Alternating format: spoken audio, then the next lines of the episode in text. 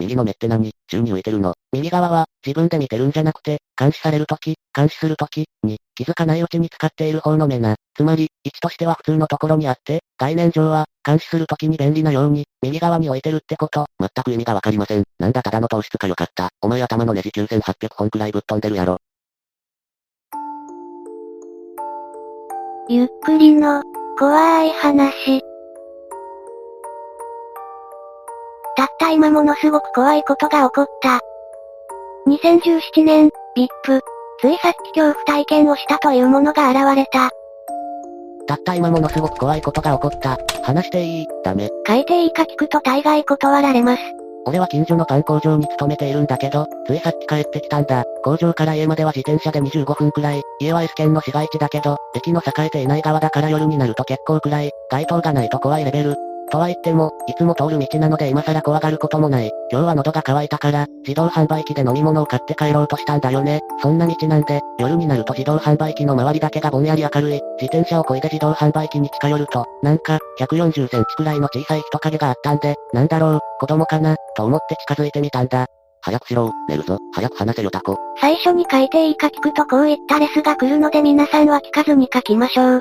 もう1時近いから、子供だったら危ないなと思ってさらに近づいてみると、それ子供じゃなく、だいぶ高齢のおばあさんだったのね。俺が自動販売機に近寄ると何とも言えないじとっとした目でこっちを見てくる。ボケて徘徊してるか何かだろうと思ったものの、なんとなく気味が悪くて、その自動販売機で買うのはやめて、自転車でさらに10分くらい行ったところにあるコンビニに向かったわけ。そうしたら、夜のコンビニって外からでも中の様子が大体わかるじゃない？窓際のところにさっきのおばあさんが立ってて、こっちを見ているんだ。似てるだけかと思ったんだけど、背格好、目つき、服装、くすんだ黄緑色っぽいブラウス、まで同じだったから、同一人物だと判断した。距離的に、歩きで、まして老人ではとても考えられない速度で自動販売機からコンビニまで移動したってことになる。目が合いそうになったので目を伏せて、もう一度恐る恐る上げてみても、やっぱり消えないで立ってる。なんとなく本能的にまずい気がして、コンビニもやめて、やっぱり自動販売機のところに戻った。そしたらおばあさんはいなくなっていて、とりあえず理由や原因はわからないが、何らかの手段でコンビニまで移動しただけだと思って、深く考えないことにした。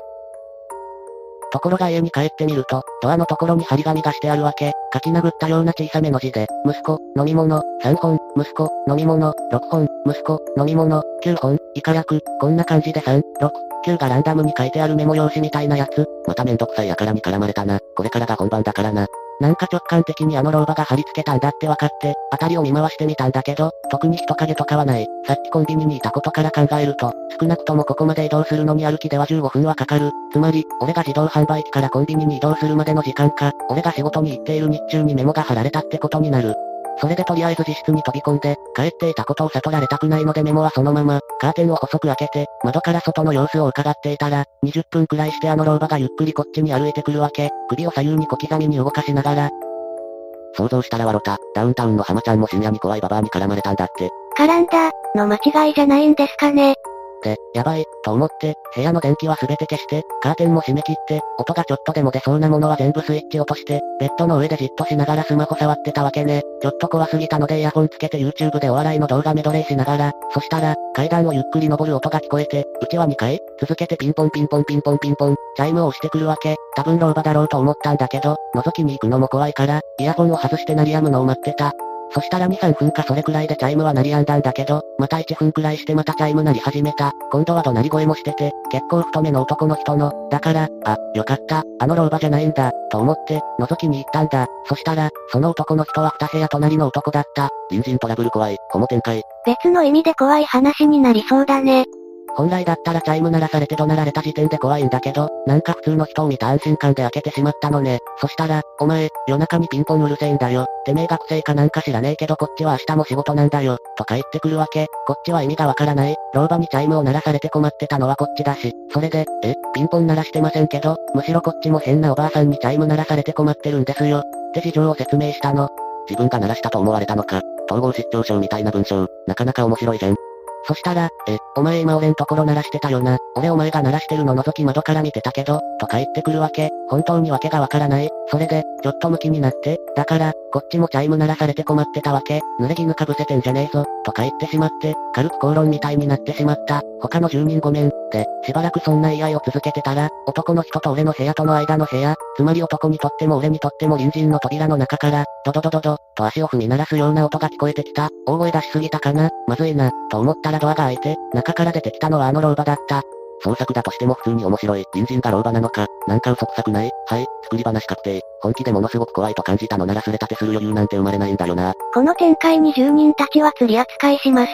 で、え、と思って、よく顔を見てみたんだけど、やっぱりあの老婆だった。服も黄緑色だし間違いない。速度的にはここにいてもおかしくない時間が経ってたけど、まず隣に住んでるのは俺の記憶だと40代くらいのグレーのスーツ着てるサラリーマンで、コンビニから帰ってくるまでの間に、隣の部屋に人が戻ってきた様子も特になかった。それで、めちゃくちゃ怖かったんだけど、男の人もいるし、口論して勢いづいてたこともあって、ほら、こいつだよ、このばあさんが俺の家のチャイムを鳴らしてたの。って叫んでしまった。そしたら、気持ち悪い、気持ち悪い、水かぶって、気持ち悪い、水かぶったんだったら、早く飲み水も持っていきなさい。まったく、真剣感、の人はこれだから私が困る、みたいなことを叫んで怒りながらドアを閉められてしまった。で、とりあえず男の人には身の潔白を改めて証明して、ひとまず部屋に戻った。よく覚えてられるな。ああ、真剣感見ちゃったのか。真剣感とは一体何でしょう？で、仕事から疲れて帰ってきて、気味悪い老婆は見るし、男の人とは口論になるし、そもそもあの老婆が隣にいるのが不気味すぎるし、興奮も混ざって涙が出てきて、ああ、なんなんだよ、ああ、って大声を出したわけね。みんなもそういうことするよね。怒りや色々な感情が混ざってわけわからなくなった時とか、そしたらこれが悪かったのか、隣から壁ドンされたわけね。隣って言ってもあの老婆、のはず、なんだけど、それでまた頭に来て、君が悪いとかそっちのけで、なんかものすごく腹が立ってきたわけ。こっちは元はといえば飲み物を買おうと思っただけなんだし、なんでこんな目に遭ってるんだと思うと。で、また外に出て、今度は俺がピンポンやってやったわけ。やられっぱなしで気分悪いから、俺も怒鳴ってやろうと思って、そしたらまたちょっとして老婆が出てきて、気持ち悪い、気持ち悪い、水かぶって、気持ち悪い、真剣感、と日記用紙に来てた、気持ち悪いんだから、早く引っ込めー、みたいな感じで叫んで、また部屋の中に入っていってしまった。で、なんなんだよって思ってすれ立てたわけ、なんなんだと思う？え、聞かれても困るわ。なんで引き止めないんだよ。一の記憶力がすげえよ。ちょっと落ち着いたわ。さっきまで興奮状態だったからな。もうわけわかんないし引っ越そうかな。最初あまりにも移動のスピードが説明つかないから、ガチでお化けかなと思ったけど、さっき見た感じ生身の人間っぽいからお化けではなさそう。でもメモ書きは多分老婆によるものだと思うし、言ってる内容とか危なかったから、今も隣にいると思うとかなり怖い。飲み水持ってもう一回ごめんなさいって謝りに行こう。とりあえずそのメモとアパートの外観取ってみせろ。話はそれからだ。肝心なメモのウプはいつですか？メモをウプしろと言われますがスルーします。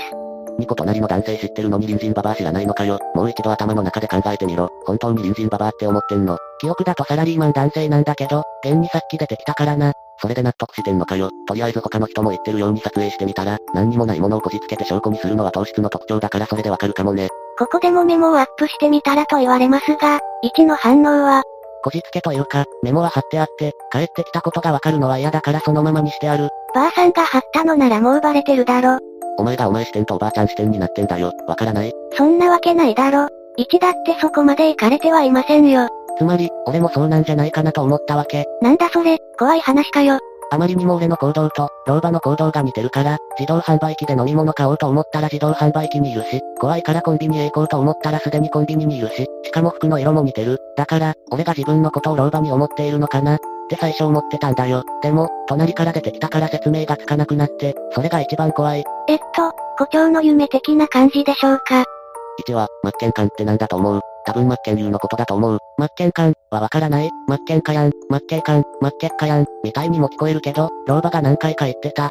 まず、俺がもしかすると自分が老婆じゃないかと思った点は二つ。行動が同じになってる。飲み物を買おうと思った場所が同じで、二回とも先回り。服の色が同じ。黄緑色のブラウスを着ていて、下は一致してるかちょっとわからない。で、違うかもと思った理由は三つ。メモを書いた覚えがない。隣から出てきた、真剣感、という言葉は俺は知らないのに、使っていた。客観的に見てどう思う？俺が怖いって言ってるのはそこなんだ。だいぶ行かれていますね。そして未だにメモをアップしないことを言われても無視し続けます。ちなみに真剣感は知ってる人いる。ここが一致してないから俺としても確信が持てないんだよな。え、そんなに自分を老婆と思いたいのかこの人。自分が老婆だと思ってるってことはお前はなんか精神病持ちなのか。健常者なら自分が老婆だとは思わないはずだが。とてもじゃないけど健常者には見えない。病院行ってこい。これは釣りがうまくいかなかったから頭がおかしい人を演じているのでしょうか。正直判別がつきません。しかしここから流れが変わります。ちなみに老婆の顔の印象は覚えている限りだとこんな感じ。右の目、矢印の方？で見てる場合もあった。目が合わせられそうな時とか。なんでしょうねこのモンスターは。あと、右に目玉らしきものが浮いてるのが気になります。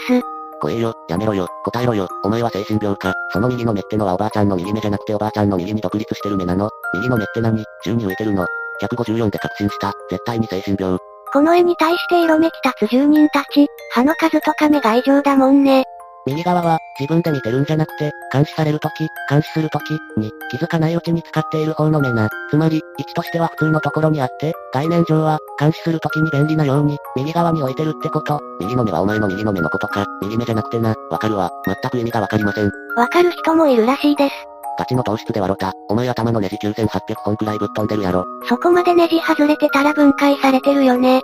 すまん、ちょっとわかりにくかったか。矢印の方向の話ね。どっちも方向としては同じで、位置的にもこんな感じ。片方は監視する時の目で、普通の目と方向は同じ方向向いてるって話。聞けば聞くほどわかりません。てか絵が怖いんだよね。だから怖えよ。あ、そういうことか。お前には右の目ついてないの。向かって右だから1の場合は左についてるかもな。見てみて。この緑色の人なんですが、地味に位置を理解している感があります。同類ですかね。診断されるまで自分は精神病じゃないと思ってる患者は少なくない。悪いことは言わんから、一回神経内科受診してみろ。あとここまで馬鹿にされてるのに淡々と落ち着いて解説してるのも気持ち悪い。普通なら俺は頭おかしくない、とか怒ったりレスするだろうに。目の話は別に変じゃないよね。だから、単純に普通に二つ目があるよね。前についてる目な、2個。これとは別に、これは物を見たり、会話で目を合わせないと変だから、相手を見たりするのに使う目。それじゃなくて、監視の時、監視される時でもある。2、普通の目と位置的には同じだけど、概念上というか便宜上、右側から見てるイメージで監視する時があるでしょ。そういう時の目を説明のために書いただけだよ。実際に右側に目が浮かんでるとかじゃなくて、こういう風に、右に置いた目がこっちを向いてましたよという意味ね。誰か解説頼む。そうだな、ちょっと君おかしいかな。ガチの方かよ。なんだ比喩かよ。位置が私的な表現するからわかんなかったわ。ところでここだけの話。位置はさ、真剣感みたいな読み取れない書き込みない。目が疲れてきてんのかな俺、俺だけ。だからなんであんたはちょっと理解できてる風なんだよ。怖いよ。これだけ見ると比喩としてはわかるがその話をする流れじゃない。糖質じゃないならアスペの可能性も出てきた。二人ほど位置が言いたいことを理解しているようですね。私にはわかりませんが比喩のようです。いやいや、目の話は比喩とかじゃなくて、普通にみんな一般的にしてることの話だよ。さっきの奴ら全然合ってねえじゃねえか。一瞬わからない私がおかしいのかと思っちゃったぜ。つまり、普通に目に見える二つの目じゃなく、監視するとき、もしくはされるとき、に使う目は、普通の目のところに置いておいたら、意味がなくなる。従って、右側に置いておく、イラストなので、右側に独立しているように見えるが、実際には、便宜上、そこに置いているだけで、人からは見えないが、あくまでも自分ではわかっている。自分目線からわかるものを、目で見えるように書いている。これだけのこと、そもそも説明するからわかりにくくなってるような気がする。そのままなので、そのまま受け取ってもらえれば OK。そのまま受け取ってくれればいいそうです。1は何歳？パン工場ってバイトか、友達はいる。今年で25歳だよ。パン工場は19歳の時に先輩に紹介してもらって入って、そのままずっとバイトしてたから社員になった。友達はまあ、4人はいると思う。お前もしかして天才、監視することも、されることもないんですが、引き目ってこと、説明の仕方が糖質のそれなんだけど大丈夫。一君が相手にしてくれなくなったからもういいや。とりあえず何があってもそのばあちゃんに怒鳴ったり暴力振るったりすんなよ。理解者がログアウトしました。視線を動かさずに目の端で捉えると言いたいのかな。そういうことなら理解できる。位置の説明が下手すぎて心配になる。例えば、コンビニにいた時はこういう感じだった。最初はお化けかもしれない、と思ったけど、まずそれはありえないし、それで、あまりにも俺のことを先回りしてるから、俺なんじゃないか、って思ったけど、そんなわけないかって思って、隣から出てきた時点で、その線もないよな。その線はないよなって言われてもどの線かよくわからねえんだが。てか怖えよ、こいつただ絵を披露したいだけだろ。なんで最初は普通に文章かけてたのにだんだん意味わからん文章になるんだよ。多分キャラ変更を余儀なくされて本人不本意ではあると思う。釣りが盛り上がらなかったから異常者を演じてると予想する住人。しかし1は、え、監視の話だよ。普通に見ている目。え監視をするときに使う。されるときも使う。目。B。だから監視ってなんだよ。さらに説明が書き込まれますが先ほどまでとそう変わらないので割愛。だからその監視がわからねえんだ。もう少し他の言い方とか思いつかないか。監視は大前提じゃない例えば、朝起きて、目覚ましが鳴って、目覚ましを止めるとする。そうすると、目覚ましが止められるかどうかも記録されてるから、その止めた時刻に応じて、会社へ行くまでの準備の時間が決まる。例えば、月に4回、遅れて止めた場合、4回遅れたことは把握されているので、4回分はどこかしらでちょっとした嫌なことが起こるようにコントロールされる。これは基本的な仕組みというか、みんな当たり前に受けてることだよね。で、もう一回老婆の話に戻すと、この張り紙の時点で、隣の部屋にいた可能性が高いってところが一番怖いところ。意味はわからないが、彼の中で筋道が通っていそうなところがちょっと怖いです。モスバーガー現象かよ。モスバーガー現象とは、モスバーガーの綺麗な食い方を教えれ、というスレに現れたモスの食べ方に自信に気が、綺麗な食べ方を解説するも誰も理解できずに、解説を500レスくらいまで繰り返し説明する。最初の解説は、おいおい知らないのかよ。まず上の右手と逆の角を持つだろ。そんできちんと端を重ね、くるっと向きを変える。で、下の尖ってる部分が出るように、反対側から、持って手前に回す。ぴったりにだ。するとちょうど開くから、そこからおもむろにガブリ。これで絶対袋にたまらない。バッチリです。この説明を誰も理解できず最終的に、よしわかった。お前らありがとう。モスバーガーのない国へ旅立ちます。しばらく、そうしたら、カッコがいらないとか、くるっとがわからんとか、時間軸がどうとか、言われることもなくなる、と思う。モスのこと好きだったけど、新しい土地でもなんとか好きな食べ物見つけます。でも忘れない。という形で終わりました。このスレのように全く話が理解できない現象を、モスバーガー現象と呼ぶ、のかもしれない。ちなみに母親が自転車で痴漢されたんだが、というスレも似たような理解できないスレである。最終的に母親が駅に痴漢されたらしいです。話が脱線したので戻しましょう。コントロールって書くと大げさになっちゃうか、コントロールというよりは、こっちの行動に応じて、それに見合った現象が起こるようにされてるのは、ごく当たり前のことでしょ。っていう、それだけの話。例えば、ドアを開けるのにちょっと手元がうまくいかなくて、いつもより時間かかるとするじゃん。そうすると、その状況を監視されてるわけだから、ドアを開けるのに失敗するやつ、っていうイメージがついちゃうわけだ。そうすると、ドアをうまく開けられない奴なりの扱いを前縁からされるようになるよね。俺が、あ、と思った時点で、すでに開けるの失敗したことは共有されてるので、常に周りから監視されていると思って生きているんでしょうかね。ねえ誰に共有されてるの？物理現象のことを、監視、って言ってるの。1は無所にでも入ってるのか、それとも本物の糖質だから施設に入ってるのか、言ってることは理解できても意味が全くわからん。結局誰も彼のことを理解できませんでした。そして、あ、まずい。これを書き込んで消えてしまいます。それから7時間くらい経ってから、昼休みになったから書き込んでみる。昼休みにまた書き込みに来ます。しかしこれを最後にこのスレから完全に消えてしまいました。このスレは一体何だったのでしょうか？いかがでしたか？釣りなのか本当におかしいのか？途中までは話が通じているようですが、繰り返してみると序盤からおかしいんじゃないかと思う部分があると思います。文章の節々に違和感を感じました。序盤から片鱗は見せつつも、絵を描いたあたりから完全に変になってしまいましたね。話に微妙に筋が通っているように感じたり、不気味な絵を描くあたりがもしかしたら本当に統合失調症かもしれないと思いました。皆さんはどう思いましたか？ぜひ感想をお聞かせください。ご視聴ありがとうございました。また見てね。